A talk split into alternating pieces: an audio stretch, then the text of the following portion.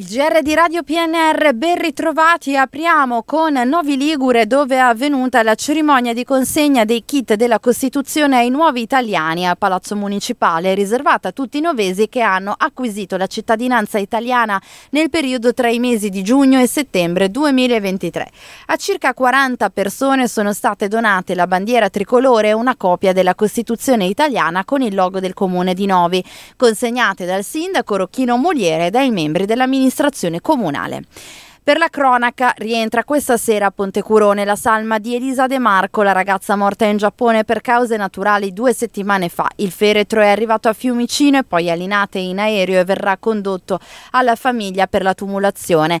Resta aperta la questione dei costi del rientro. Dai fondi istituzionali e dalla solidarietà sono stati raccolti ben 10.000 euro, ma ancora non sufficienti a coprire i costi necessari. Si attende lo sblocco dei fondi promessi dalla Regione e i funerali si terranno in Duomo mercoledì alle 14.30 il rosario sarà recitato sempre in Duomo domani alle 19. Cambiamo pagina, peggiora costantemente la situazione dell'ex Silva di Novi Ligure. L'azienda siderurgica a livello nazionale da 11 anni è in difficoltà, ma per l'autunno le prospettive sono addirittura peggiori.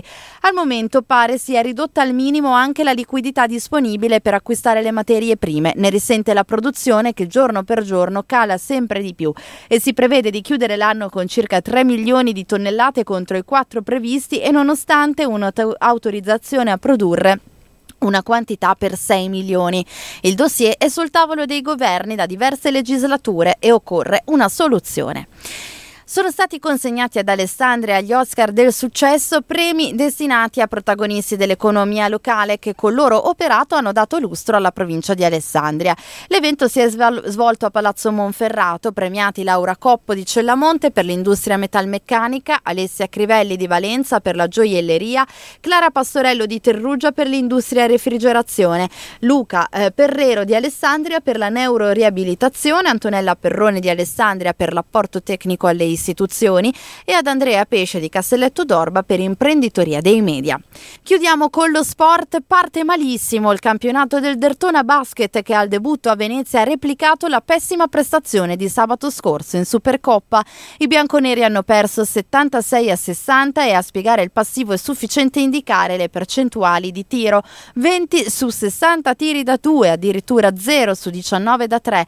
Molto da lavorare quindi per coach Ramondino per amalgamare il nuovo gruppo e farne crescere il rendimento. Nella prima giornata vincono Virtus, Milano e Brescia, Trento tutte in casa e secondo pronostico unica vittoria esterna quella di Napoli a Sassari. Verranno disputate mercoledì Varese Pistoia e Brindisi Reggiana per via delle squadre impegnate nei preliminari di Coppa. Domenica prossima alle 18.15 esordio casalingo del Dertona contro Brindisi. Per il calcio invece ottima vittoria del Dertona nell'anticipo di sabato a Gozzano con un 2-0 0 mai stato in discussione con reti di Rossi e Gulli. Era l'ultima notizia, ha curato l'edizione Stefano Brocchetti, hanno collaborato in redazione Massimo Prosperi e Luciano Sborno. Gli approfondimenti su radiopnr.it, ora gli aggiornamenti con 3B Meteo.